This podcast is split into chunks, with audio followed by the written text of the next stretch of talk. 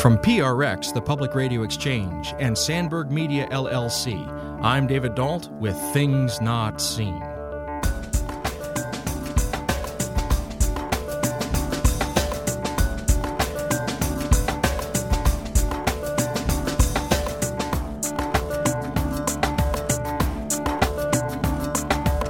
On today's show, we look back at the positives and the negatives in the history of the Catholic Church's response to the AIDS crisis from the 1980s to the present day. We talk with Michael O'Loughlin of America Magazine about his recent podcast, Plague. Stay tuned.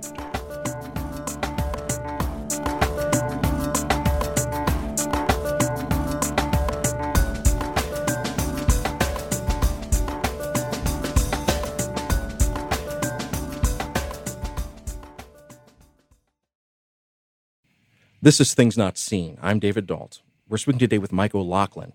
He's the national correspondent for America Media based in New York City.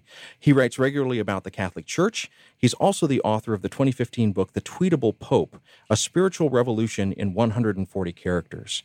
He's the host of the recent podcast, Plague Untold Stories of AIDS and the Catholic Church.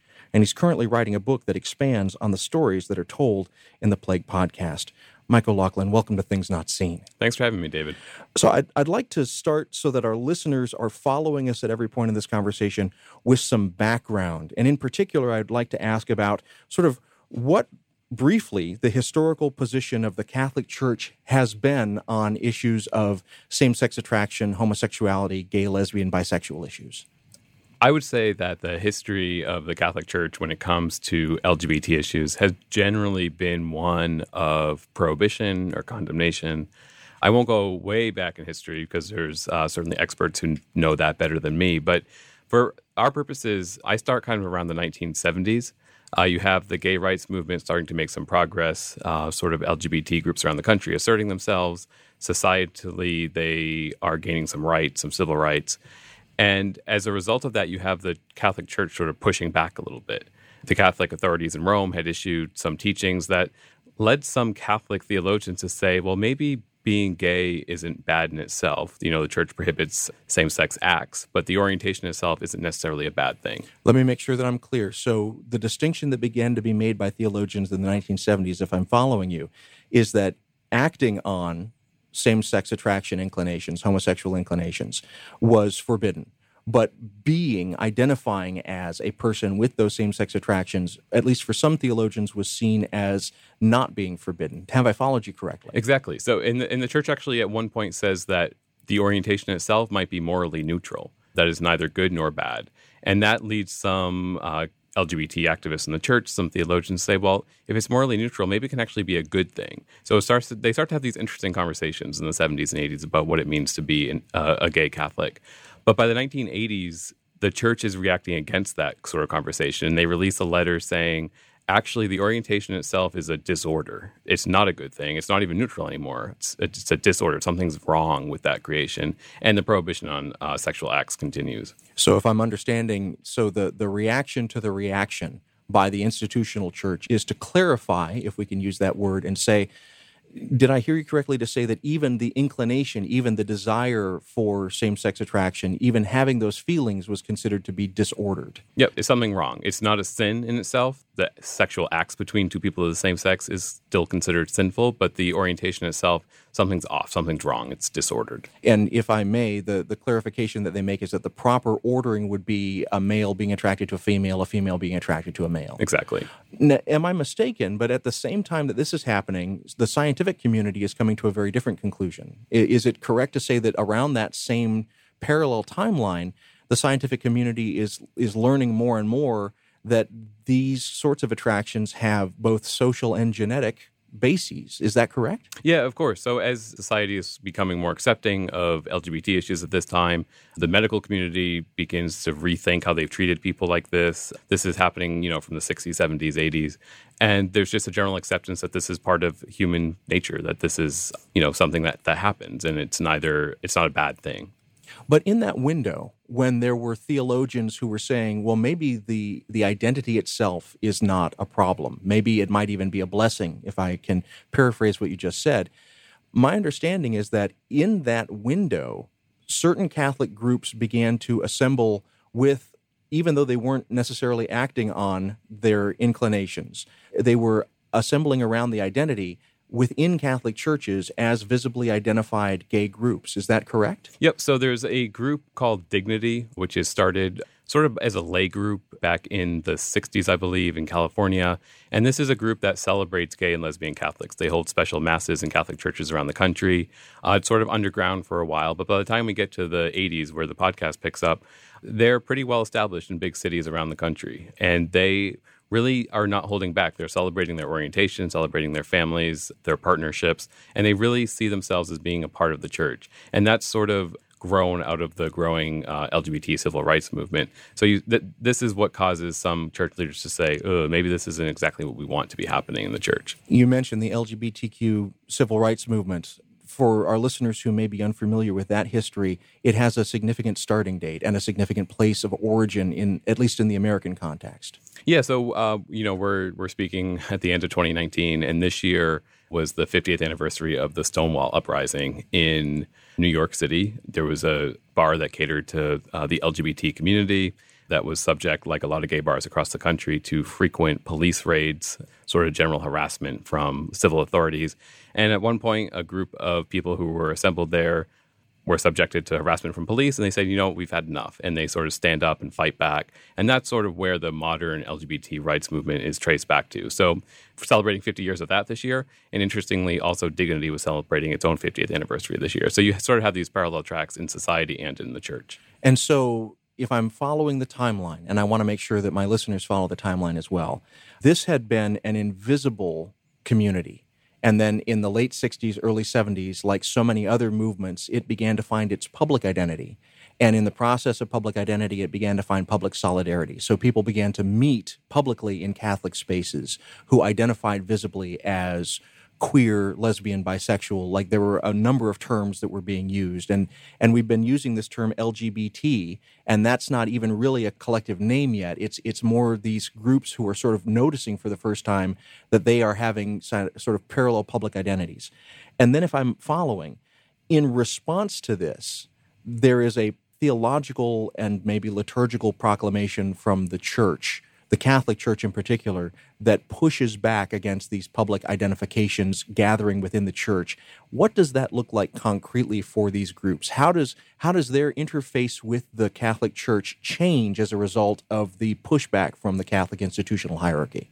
What's interesting is this group, Dignity, that's meeting in churches across the country, they're meeting in Catholic spaces. Dioceses are providing Catholic priests to celebrate Mass for them. They're able to uh, meet socially in parish halls.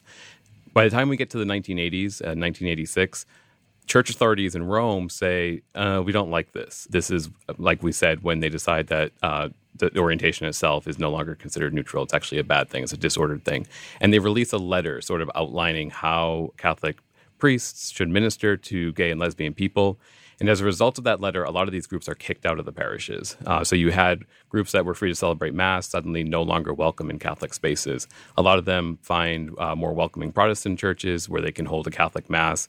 Priests become a little bit more weary of working with groups like this. Uh, you certainly have some committed Catholic clergy who continue to celebrate Mass, but it becomes a more difficult relationship. Interestingly, like here in Chicago, for example, as this is happening, dioceses form their own LGBT groups. Um, so you sort of see a split in the community, whether you continue to go to Dignity, which might be meeting in an Episcopal or Lutheran church, or if you go to the official sort of sanctioned LGBT group in the diocese. There's sort of a fracture in the community as people decide how they want to live out their faith while being part of this other community. And we'll dig into this a little bit more as we get into some of the stories that you tell in your podcast, Plague. But maybe generally, you could characterize what the emotional response of these communities was to hearing from Rome, you're no longer welcome in our parishes? Uh, there was a lot of pain. People had really struggled with both coming out in terms of just the wider society, whether it's their job or their family. And then they turned to their faith and they were happy to have a home in uh, Catholic parishes. And all of a sudden they're being told, actually, you don't have a place here anymore. Uh, one person I interviewed told me it was like being kicked out of his home. Uh, the one place where he felt safe, he was no longer welcome there. So it was really painful for a lot of people. And in the process of this pain, that is around the same time that there begin to be reports about a new a new something that is arising amongst communities in metropolitan areas of homosexuals, particularly homosexual men. And it's it's first called a gay cancer, and it's a couple of different words are used to describe it, but that'll be the the bulk of what we're talking about for the rest of this hour. But for right now, as as these groups are trying to wrestle with their being kicked out of the place that they felt like was home, at the same time they're having now to deal with this new illness that's arising among them. So talk to me a little bit about those parallel moments and what sort of tensions those created. This has been a fascinating part of learning this history myself. You have a kind of more assertive gay community. This is in the late 70s, early 80s. And all of a sudden, like you said, you have this new mysterious illness that is really plaguing the, the gay community. The first reports of it in the New York Times are in 1981. There's not a whole lot known other than young gay men are getting sick and dying pretty quickly. And as it becomes more clear what this is, what's happening, the community just feels under siege and they are literally fighting for their lives. They're not sure how to stop the spread of the illness. They're not sure if they can rely on the government or public health people to help them through this. And for Catholics, for gay Catholics at the time, they're getting kicked out of the space where they felt like they could be themselves, where they could uh, worship together. So there's just a lot of uncertainty at the time. There's a lot of fear. And then coupled with being kicked out of their parishes, there was a lot of anger. So the community just felt completely under siege. And that was what I was trying to understand from people who lived through that time people who experienced that firsthand. And so, if I'm hearing you correctly, at the time when they probably needed the support and community and solidarity the most, they lost the ability to meet in public spaces, at least in Catholic public spaces. And the church made institutional pronouncements that basically said, you're not welcome not only in your presence, but in your very essence in this space. Uh, do I have that correctly? That's right. Now, uh, what I tried to do in the podcast was show that there was still a distinction being made between being gay is not a sin, even if the same sex acts are. And this was of little comfort to most of the gay Catholics I interviewed, but there was still a distinction that some other Christian denominations said being gay is a sin. And the Catholic Church did make an effort to say that that's not the case. It's simply we're prohibiting the acts. But still, as their friends were dying, as they were afraid of catching whatever was going around, that was not uh, the most comforting thing to hear from their church leaders. And we'll get into all of this as our conversation continues. But for right now, let's take a short break. We're speaking today with Mike O'Loughlin. He's the national correspondent for America Media. He writes regularly about the Catholic Church, but we're talking about his recent podcast that just was released on World AIDS Day in 2019, Plague Untold Stories of AIDS and the Catholic Church. You're listening to Things Not Seen. I'm David Dault. We'll be back in just a moment. Things Not Seen is brought to you in part by Liturgical Press. Liturgical Press is a trusted publisher of resources on liturgy, scripture, theology, and spirituality. They've evolved to serve the changing needs of the Christian church, and they produce resources for pastoral leaders, teachers, engaged learners, and all leaders looking for quality books on faith and culture. Lit Press books are available at your favorite book retailer and online at litpress.org. That's litpress.org.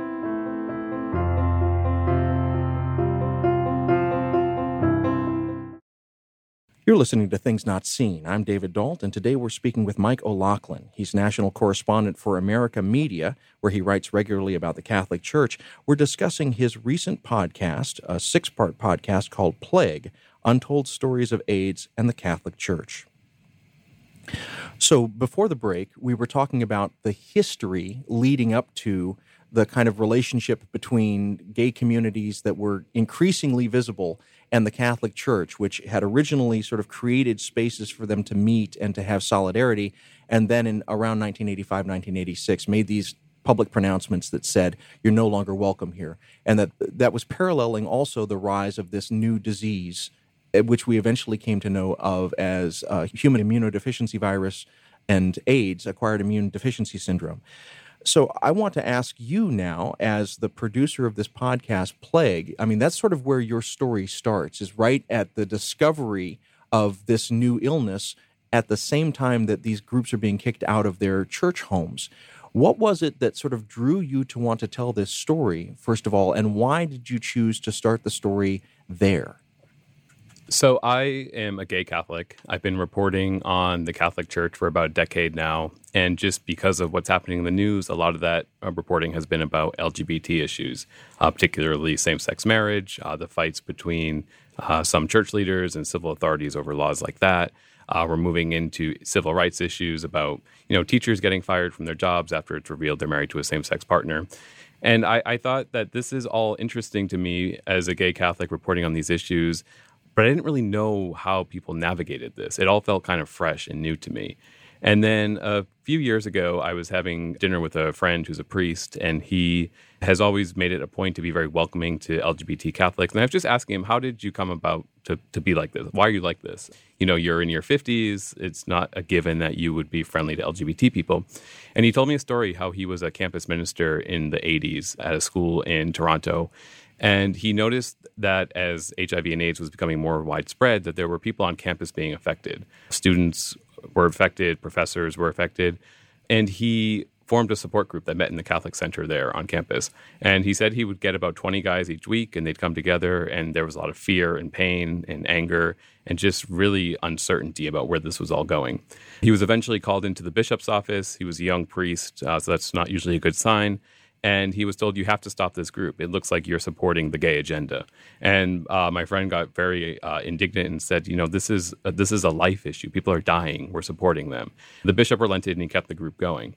And i was just kind of shocked and embarrassed i didn't know any of this history. I knew a little bit about the aids crisis but i'm i'm 34 so i was too young to know know much about it.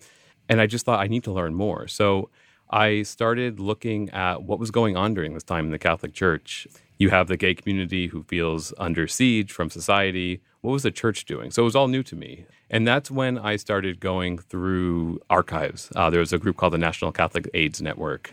And I went through their archives, which are located here at Loyola University in Chicago. And I just sort of pulled out little stories that looked interesting to me and began calling and emailing and tracking down people who were still around because we're talking 30 years now after the height of the crisis. And that's when I realized that there's this whole wealth of history that is sort of mine as a gay Catholic that I just don't know about. And I began meeting and talking and interviewing dozens of people over the last few years to learn what their stories were like. And you hear about 15 of them in the podcast. So I want to come back to a phrase that you used in passing. And probably my listeners split at that moment in terms of their understanding of that phrase. And for some of them, it just passed by them. And for some of them, they suddenly had a little light bulb go off. So the phrase was, This is a life issue. And for my Catholic listeners, they probably understand the context of that phrase. But for Protestant listeners and others who may be unfamiliar with the long history of a phrase like this is a life issue, unpack that for us briefly for just a moment. Yeah, that's a great observation and one I probably took for granted because I'm used to speaking to Catholic audiences. So, the Catholic Church, of course, is often associated with what it calls life issues. So that means abortion for sure, end of life issues, uh, things like physician assisted suicide, being opposed to both of those. There was a sort of internal debate in the 80s in the Catholic Church about should the church expand what it means by life issues? There was a you know an archbishop here in Chicago, Cardinal Joseph Bernardin, who was famous for proposing a new idea of understanding what it means to be pro-life, and he said it, he called it the seamless garment of life, and that idea was that the Catholic Church should continue to focus on those issues, but also talk about things like nuclear war, uh, nuclear weapons, focus on poverty, how to make people be able to thrive in life. And so the point my uh, friend was making was that HIV and AIDS was a life issue because people were dying, and the church had a responsibility to be pro life in trying to help people uh, protect themselves and then understand what it meant to be living with this new reality. I appreciate that clarification. I just want to make sure that I fully followed you. So, because the church has historically publicly come out on certain issues that deal with life and death, like abortion, like the death penalty. These have come to be known in the church as quote unquote life issues. And following the example of someone like Cardinal Bernardin here in Chicago, there was an expansion in the 1980s of what life issues might include, and that I would imagine would be both socially and politically in terms of how the church is going to engage these. And so when your friend who was the priest said this is a life issue, your friend was leaning into this new momentum around the expansion of life issues from just abortion and capital punishment. Have I followed you correctly? Yep, exactly. And that's a debate that continues very much today. Should the Catholic Church uh, should it focus on issues that have traditionally been seen as life issues, like abortion, death penalty, end of life issues, or should it expand what that understanding is and focus on what we might call social justice issues? And so you mentioned that you were 34, and so these stories around the rise of AIDS in the mid 1980s and the church's response they were stories to you. They weren't lived experiences for you. So you were drawn to kind of understand this time. Were you afraid that these stories might be lost, or were you simply exploring and you didn't know what you would find? Both. So I would say that I recognize that we're talking about the 1980s, which is about 30 years ago. So if you were 30 or 40 working in this space, you know you're 60 or 70 now. Some people have passed away, some really influential figures from this time who I wish I could have interviewed.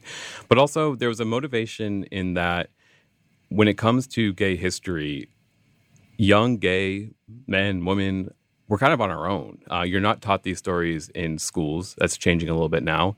You're not usually taught these stories by your family. And when it comes to Catholicism, at least, you're not taught these stories in religion. Like you're not hearing about gay pioneers in CCD classes on Sunday mornings. So it, it, was kind of, I think, incumbent upon me to seek out these stories, to talk to my elders, those who came before me who have some wisdom to share. And I have to say, it was a really beautiful experience to sit for a couple hours at a time with these men and women who lived through this traumatic time and just sort of ask uh, what it was like for them. I remember uh, one person I interviewed several times actually. He he said at one point that he really appreciated this podcast because no one asks to hear these stories. It's kind of a dark time. It's a and then the other thing, like I was saying, gay history is just generally not passed on. So he was very moved that there was someone a little bit younger interested in these stories, and the response from listeners has showed that there is a deep interest in learning this part of our history. So, as we're recording this conversation, the podcast has just released its fourth episode, and there are six in total. And so you have now begun to get a little bit of listener response to this. So I would imagine that there has been a lot of positive and maybe some negative. I'd be interested if you are willing to share what some of the positive feedback has been, and also, if you're willing, what some of the negative feedback has been. Sure. The feedback has been almost overwhelmingly positive, which has been a nice surprise. So, just this week, as the fourth episode came out, which profiles a Catholic parish in San Francisco in the Castro, the gay neighborhood out there, I heard from someone who said he hadn't been to church in several years. He's gay, uh, he's Catholic. He said he's had a hard time reconciling those, but he heard the episode and decided to check out this parish and went went back to church uh, just the, the day the episode came out. I found that really moving. That you know this is someone's life, and you know they were moved by what the stories they heard and went back and checked out the parish and had a good experience. Other people have shared their own experiences with me. I've received really long email letters, people telling me, you know, I haven't shared this with people, but uh, my brother died from AIDS and our family was ashamed and the church wasn't really there for us. And they feel like their stories are being told now, that they feel like their own experiences are are being given a voice. So it, it really run the range of Catholics who were hurt at the time and also priests and sisters who kind of ministered away from the spotlight who are saying, Yeah, I, I, know these people. Like, I understand what they went through. I went through something similar. It's just I haven't told anyone about this. So it's really opened up a whole new way to learn about this history. If you're just joining us, this is Things Not Seen. I'm David Dault. We're speaking today with Michael O'Loughlin. He works for America Magazine as a national correspondent on Catholic issues. We're discussing his recently released podcast, Plague Untold Stories of AIDS and the Catholic Church. Well, we had just talked about some of the positive responses. Uh, do you feel comfortable sharing if there has been any negative pushback? And I, I know that we can imagine what some of the stereotypical negative pushback would be. Has any of the negative pushback surprised you? I think is the question that I really want to ask. Yeah, a lot of it has been kind of what I expected. Some people are upset that I don't go too much into teaching what the Bible says about homosexuality, uh, which, you know, that's people can do that on their own time. These are capturing stories of people's lived experiences. I would say there's been some pushback that maybe I am not giving enough time to people who took issue with how some church leaders acted at the time, which I think is a fair point. Uh, we do make an effort to interview critics of the Catholic Church from the time. We interview members of ACT UP, which was sort of a radical protest group that existed in the 80s around HIV and AIDS awareness. We do interview members of the group. But I would say that there is a point to be made that the Catholic Church did have fierce critics at the time, and that the legacy of what church leaders did at this time is still very much an open question. I'm going to leave that to historians. I'm just capturing what people lived through at the time. And if I may, uh, as a listener, the tone for the entire podcast series was really set for me by your choice of the first featured subject, a man named David. And in telling David's story, it is a story of a person who was deeply hurt by the Catholic Church, as we've discussed, but who couldn't simply say, I'm no longer part of this church because Catholicism seemed to be in his soul. Now, first of all, I don't want to mischaracterize him, and you've had a lot more chance to talk to him than I have to listen to him. So, first of all, have I characterized him correctly, and what would you add to my characterization? Yeah, it's a good summary. And the reason we picked David for the first episode, uh, his name is David Pace. He's uh, in his 70s. He works for an organization called Gay Men's Health Crisis in New York today, still doing HIV and AIDS awareness. But what, what we liked about David's story was it seemed to encapsulate the stories of so many people we talked to as we prepared the background research for this podcast. So, David uh, grew up Catholic, came out as gay pretty young, was an early HIV and AIDS activist, and he was involved in this group Dignity we talked about earlier. Went to Catholic churches in New York, and when Dignity got kicked out, he was really angry and upset and decided that he was actually going to step away from the church, or as he said, he bolted away from the church. And he tried for a few years to just not have anything to do with religion. Uh, he tells really moving stories about losing friends, losing his partner Bill to to AIDS, and he just kind of stepped away from faith altogether. He said he needed to focus on surviving the HIV and AIDS epidemic and couldn't be couldn't muster the energy to fight the church at the same time. I think there's one piece of his story that I really want to highlight for my listeners, and that is I think a lot of people who would have heard our conversation up to this point, they would say, well, this is a simple problem to fix. If you're Catholic and Catholics don't want you as a gay person, you simply go to a different church. Why not try the Episcopal Church? Because the Episcopal Church, to use their trademark phrase, welcomes you. He tried that, didn't he? Exactly. Yep, he did. and did. What was the result of him trying to go to the Episcopal Church? Yeah, so eventually he realizes he misses having a faith community. So he uh, meets with an Episcopal priest, says, You know, I'm thinking of coming back. I know you guys are more welcoming than the Catholic Church. And over a series of conversations, this priest just says, David, I cannot recommend an Episcopal church to you. You are hopelessly Catholic. And David kind of understands and he knows that. And he starts to hear murmurings about some more gay friendly parishes in New York and eventually finds one where he's been uh, an active member for uh, a couple decades now. So he does make his way back to the church, but he does but a lot of people do, I think, and sort of has these uh, different avenues that he explores as he's continuing his faith journey. And, and this really speaks to the heart of what I wanted to get at, and I appreciate you sharing this with my listeners, and I, I, I encourage everyone to listen to this entire series because it's phenomenal. But you are trying to tell stories. Yes, you include those that are critical of the church and those who left the church, those who want to speak out against the institutional hierarchy. But what was so moving to me was how you were also trying to focus on those who, to use your phrase, are hopelessly Catholic, those who who, despite the fact that the church has pushed them off with a stiff arm, still feel drawn to something in their community of faith that makes them identify despite that rejection. And to me, that was one of the most moving parts of this. And I, I imagine it was difficult to stay on that balance beam of trying to tell that particular type of story. How did you manage to keep that beacon throughout the storytelling of this? We were fortunate to come across a lot of people who were able to talk about their own faith journeys in a really nuanced way. There's people who leave and are angry, and I understand that, and we captured those voices. And then there's people who stay and they've never had a problem because their parish has been um, a good place for them. I'm more interested in the people who struggled with it, who really stepped away for a while, came back, or who found different ways to live out their faith. Because those are the stories that I think a, a lot of people, a lot of people we interviewed say that this is an ongoing journey for them. This wasn't something that happened and it's over. They're still figuring out how to grapple with this. And as we see uh, in the news today, for LGBT people in the Catholic Church, it's still very much an ongoing conversation. And so, as you were going out and trying to tell these stories, How long ago did you start? Because the podcast just released on World AIDS Day, which was about a month ago as we're taping this. And when, when folks hear this in the new year, it'll be about six or seven weeks back and the entire series will be out.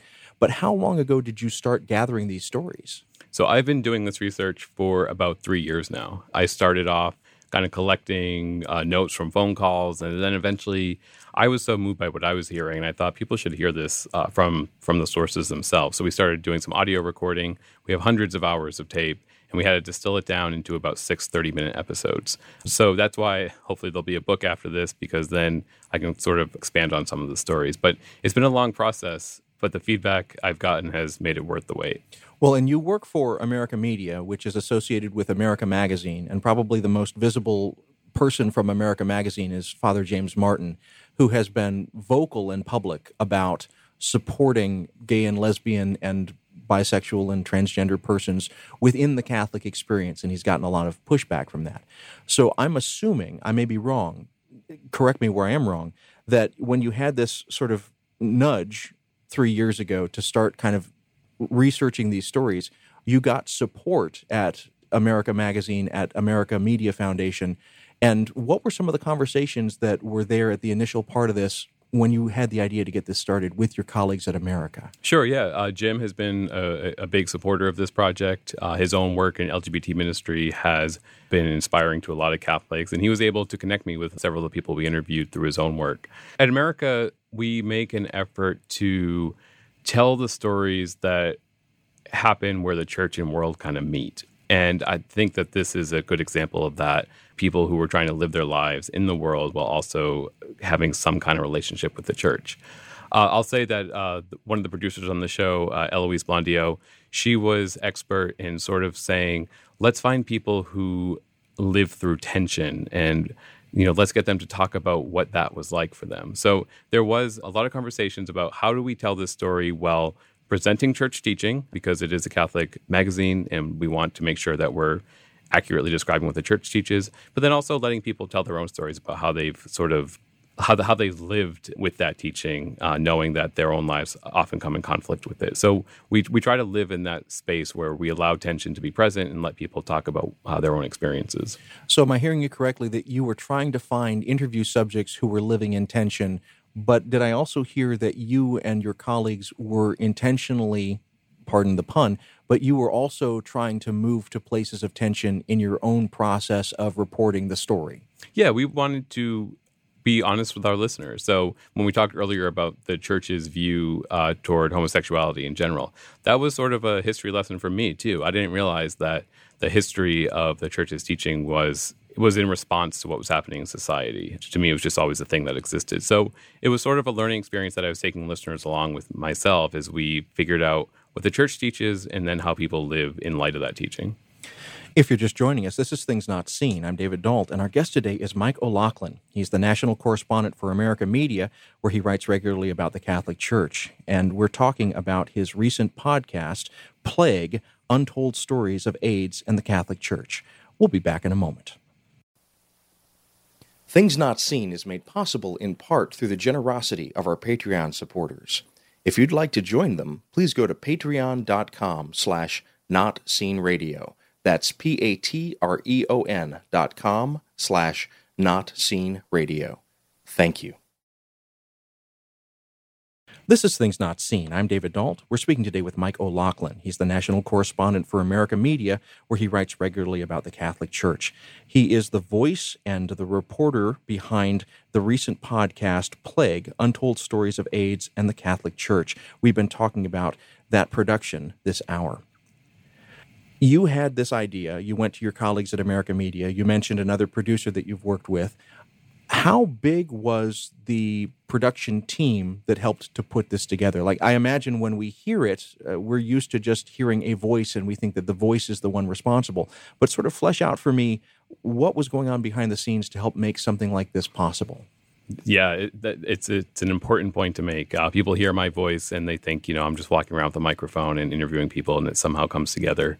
That's not the case at all, as you know. Eloise Blondiau is a great, talented journalist. Uh, she worked with me on crafting the stories, on finding interview subjects, on really kind of homing in on what is the tension here, what's going to drive the story forward. Uh, she was a huge help and really made the podcast happen. But then there was a whole team that was supporting us at the same time. Uh, Sebastian Gomes, our executive producer, Kerry Weber, Father Sam Sawyer. There was a group of audio people, uh, art people. I mean, there was just a whole big team behind this. It took several months to make. We're, we're actually, as, as you and I speak, we're still finishing up the finale, trying to figure out what are the questions listeners have that we can answer about what the church is doing today in this space. Yeah, this is it was a big group effort and like I said, we interviewed close to 100 people and we could only have time to tell maybe a dozen or so stories, but we're hoping to get us get across a sense that there's a lot of history here and invite people to kind of start exploring it on their own as well. You mentioned the finale, and for listeners who have not had a chance to listen to the podcast yet, and I encourage everyone to do so, most of the podcast is told in the kind of narrative style that we've learned from This American Life and other programs like that on NPR, where you are the guide through a series of conversations where the highlights of those conversations are really curated for us as a way of moving along the narrative.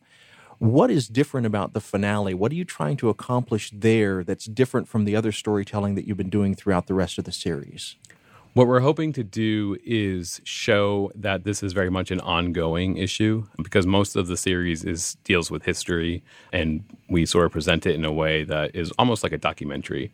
Uh, with the finale, we are going to answer some questions from listeners. Listeners have s- sent me in uh, voicemails, emails, all sorts of different ways of asking questions. And we're hoping to show that the church did learn a lot from this time and that as it engages in HIV and AIDS care today, uh, it's estimated that one in four people with HIV in some countries in Africa are cared for by Catholic institutions. So it's still very much it's work that the church does today. We're going to show that it's still an ongoing uh, issue and that the Catholic Church is still very much involved. At the same time, we're going to wrap up a little bit with things I've learned about what it means to be gay and Catholic. Almost everyone I interviewed who identifies as gay and Catholic, I asked them, what is that like for you? Like, what, what, what do you want me to know about your own experience? And we'll share some of those answers as well. So, as you've been going along in your career, most of your career has been in print journalism, and right. now you've you've taken a new foray into audio journalism. I imagine that you have certain chops about how to gain the trust of an interview subject pretty quickly for print journalism. What did you have to relearn, or what did you have to learn anew or fresh in the process of trying to get people to trust you with a microphone and doing audio capture as opposed to capturing something for print? Yeah, it's a, it's a good observation. Uh, as soon as there's a microphone present, people act very differently. We had some people who had great stories, but weren't quite able to get away from a performative aspect when they see a microphone. And unfortunately, that just doesn't work well when you're trying to do storytelling. Another quirk was when you're doing print journalism, conversation can be much more natural. So a lot of uh huh, oh yeah, continue, oh yeah, that's interesting. Whereas in audio, you don't want that sort of back and forth. So you learn to kind of you have to take yourself out of the story even more than you would as uh, doing a print interview. So there's little quirks like that I've learned. Audio is just so powerful. The emotion you hear in people's voices as they're recalling uh, the death of a loved one that is difficult to convey in print, and that has been a learning experience for me is letting people sit with the silence, letting them have pauses as they're trying to think, and then allowing uh, listeners to hear that. Uh, one one challenging thing has been there's so much content out there that getting people to sit for 30 minutes to listen to a podcast is a bigger ask than asking them to read a 500,000 word article. So I, I would say it's worth it. People who listen to podcasts know that. Convincing people who don't that they should spend time with this audio has been something of a challenge. I work a lot in storytelling and I think a lot about storytelling. And one of the easy handles in storytelling is, you know, white hats and black hats. You have good guys and you have bad guys. It would have been so easy in a podcast like the one that you did, Plague, the untold stories of AIDS in the Catholic Church. It would have been so easy to make the church the black hat, the bad guy. You chose not to. You chose instead to allow the church and those that were engaging with the church to exist together in their complexity. But now I want to ask you a structural question. In this narrative, since narratives in our culture are based around good guys and bad guys and the struggle between them, who or what is the bad guy in your podcast? That is a good question. And I say that sincerely. I'm not just buying time as I think of the answer. Fear and ignorance is what everyone I talked to on all sides said was the bad guy during this time. So you had gay activists who hold the church in very low regard telling me that fear and ignorance was present everywhere. It was present in the government, Wall Street, pharmaceutical companies, the church, but also in the gay community. There was a lot of stigma around HIV and AIDS early on, and there still is. And even church leaders who ministered in this space but maybe never got on board with gay rights movement, they say the same thing. Fear and ignorance is what drove what drove the uh, HIV to spread more rapidly, what marginalized people. Uh, one of the one of the sad things that I learned during this time was once people became sick, they were often isolated, and that isolation drove people, uh, drove a lot of people to end their lives early. It just caused a lot of uh, fear and loneliness, and that's where a lot of the Catholic ministry came into, just spending time with people uh, when they were uh, alone. So yeah, fear and uh, fear and ignorance were would be the bad the bad guy in this story for sure. And you just mentioned isolation. I think another thing that you do so well in this series, Plague Untold Stories of AIDS in the Catholic Church, is to push against that sense of isolation, which is palpable in the stories that are told, to push through to show how the community works so hard to maintain relationships. And I'm going to paraphrase one. You, it, I think it's in the second episode. I may, I may be incorrect about the chronology here, but there's an episode where you talk about the fact that you mentioned organizations like Gay Men's Health Crisis. There's a couple, a homosexual couple, who are taking care of each other, and one is more sick than the other. And then that one goes to the hospital or passes away. And then the other one has no one to care for them. And so the community comes in and begins to care in that situation. What was it like to learn that the community had that kind of intentional solidarity with their bodies, with the ill? What was that like for you?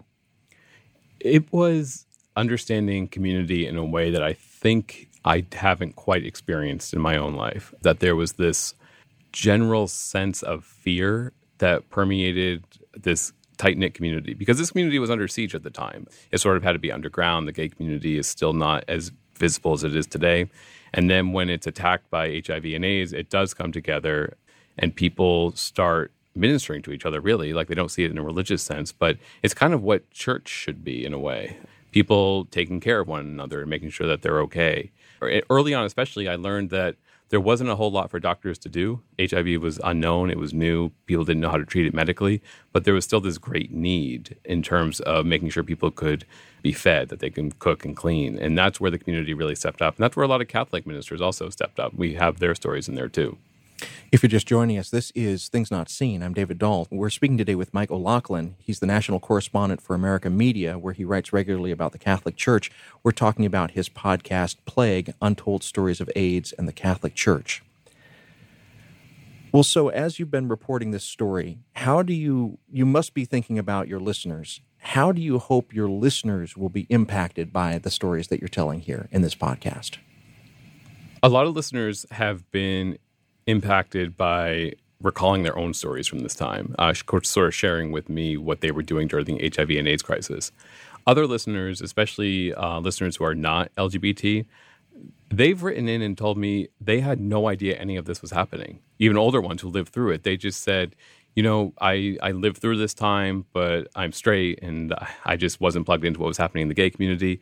And I knew that HIV and AIDS was a thing. I just had no idea the stories behind it. And they said that it sort of opened up a whole new way of seeing what was happening at that time. And that I think is important that this history is passed on to gay people like me, but also to the wider world that something was happening here, that there was this incredible pain and suffering going on. And there were also people who stepped up and responded when they could have easily had done nothing. Well, as you're reporting this, uh, we've talked now about uh, kind of who your imagined audience is and how you hope this will impact your imagined audience. But there's another audience here, and that is the institutional church. So, as you're telling these stories, how do you hope that the institutional church will grow and change as a result of these stories being more public? One thing that we know about saints is that they're often reviled in their own time, and it takes sometimes generations, sometimes centuries, for us to recognize the wisdom and the holiness that was present in their lives. And I interviewed some people who, some priests and nuns and lay people who were sort of exiled and pushed away by the institutional church. And their stories are having a comeback now. So I hope that as church authorities continue to grapple with, figure out how to interact with a newly assertive LGBT community that wants its place in the Catholic Church, that they maybe take a longer view of how are we acting now and how will that be viewed in 10, 20, 50 years. That I think is important for church leaders to to think about as they listen to the series. We've been fortunate to hear from cardinals, bishops, priests, uh, sisters who have been really moved by this story, and they remember that time. They say that this has made them see it in a new way. I haven't heard much from people who maybe aren't impressed with what they're hearing, uh, and those are the people I'd be curious to hear. You know, what do you make of this, and how might it affect how you view these issues today? Well, what you just said raises a fascinating point. When we began the conversation, we talked about how the gay communities were beginning to have a public face within the Catholic Church. And then with the onset of AIDS, there was like a double, a triple, a quadruple stigmatization. Like the, the whole notion of being closeted, the whole notion of being not wanted in society, the whole notion of being irregular, but now the notion of being a carrier, a vector for disease. In response, the community went in on itself and then it began to find a new public face. So, what was the evolution of that public face from that first iteration with Dignity, the uh, the organization that we talked about as an example, to its present public face? How has that shifted and changed? In the church, like any other group, younger people are just not joining churches as much as they used to be, right? So LGBT people are no different. So there are today, Dignity still uh, is around. They just celebrated their 50th anniversary. They meet in Protestant churches around the country. Younger LGBT people, I think if they are still interested in church, they're kind of integrating at parishes. There's you know, there are many parishes that accept LGBT people for who they are. And, you know, they, they serve in leadership roles, they're teaching religious ed, they're read, doing readings at masses, giving out communion. And there's also still some sort of diocesan, officially sanctioned LGBT groups that uh, meet and provide a home for, for members of that community. Overall, um, I don't know. I don't know what the future holds for this. There's a lot of a lot of bad news out there when it comes to LGBT people who feel rejected by the church, who's lost, who have lost jobs because of who they are. I, I think that the church is really figuring out how to handle this new reality when civil society has so rapidly accepted gay and lesbian, trans people, but the church doesn't know how to respond to this. So I think we're living through a moment where we're, we don't know what the what the end will be.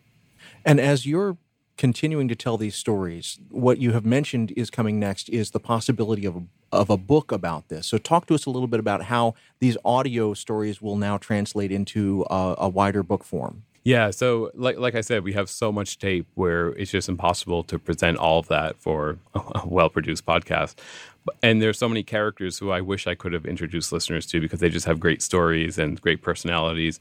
A book will allow me to sort of expand on these stories. For example, in New York, we profile a hospital called St. Vincent's, which became kind of legendary with the gay community because it was located in an area where a lot of gay men lived and sort of became the hospital for HIV and AIDS care. But there's a lot of other hospitals in New York at, the time too. Uh, there's one called St. Clare's, uh, also run by the church, also provided a lot of AIDS care, and there's some really col- colorful characters who worked there. None of that's in the podcast, but it will be in the book. So there's just a lot of people who I knew before the podcast came out, and also a lot of people I'm getting to know after it's been been out there a little bit. So sort of collecting as many stories as I can, and then hoping to give readers an even bigger sense of what was happening at the time as you've been reporting this, I imagine that there are things that frustrated you, and so I'm wondering what at the at the conclusion now of this process of reporting these stories, what is it that continues to frustrate you? In terms of things from today. In terms of things from today. Yeah, uh, I, I think a lot of what I'm hearing from back then still exists today. So, for example, I heard from someone who said that he is gay and Catholic he didn't really have a hard time reconciling those things, but he felt like some church leaders did, and he just wanted to be listened to. He wanted to meet with them and explain like why this worked for him, and he said that people weren't really willing to listen. And I also hear that today from people I've interviewed who have been fired from their jobs or who don't feel like, you know, they don't feel welcome registering at a parish and enrolling their child in a religious ed program. So I, I, think once people get in the same room and sort of talk and more importantly listen, a lot of these things can be resolved. But there does seem to be sort of an unwillingness to engage in that kind of dialogue, which can be hard, uh, but it is important. And in the process of this reporting, I imagine that there are some things that stand out that really keep you hopeful. What are some of those things? David's story keeps me hopeful for sure. Sort of learning that, yeah, this feels fresh to me because I'm sort of living through it for the first time, but other people have lived through it before and come out okay at the other end. There's a guy we interview named Cliff Morrison. He's a he was a nurse at San Francisco General Hospital, a member of a parish out in San Francisco, and he just said, "Look, you just have to live your life. You can't wait for people to, you know, approve of who you are. You just go there, live your life, and stick it out." And that stuck with me. I don't think we can wait for people to tell us, "I agree with everything you believe." You just have to be there and kind of claim your space. Well, Michael O'Loughlin, I I have only heard four of the episodes of your podcast, Plague Untold Stories of AIDS in the Catholic Church, but the four that I've heard really stay with me. And I I am older than you. I'm 48, not not in my mid 30s, and so I lived through a portion of this. I have dear friends who this affected directly. And uh, and continue to be affected by this time. I, I am so appreciative of you taking the time and your colleagues taking the time to capture these stories, to tell them with the care that you told them and with the sensitivity. And I, I, hope that it gets a wide listenership and that it will have the kind of impact that we've talked about in our conversation today. May the Holy Spirit make it so. But thank you so much for being here and talking to us about it today. Thanks, David. I appreciate it.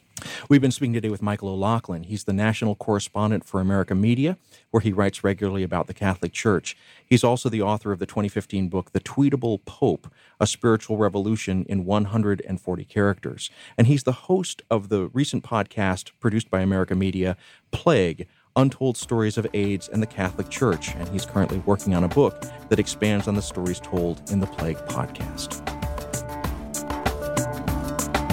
Things Not Seen is produced by Sandberg Media LLC. We're distributed nationally by PRX, the Public Radio Exchange. Today's show was recorded at the William Adams Studios in beautiful Hyde Park here on the south side of Chicago, Illinois. Our studios have a home courtesy of the Zygon Center for Religion and Science, part of the Lutheran School of Theology at Chicago.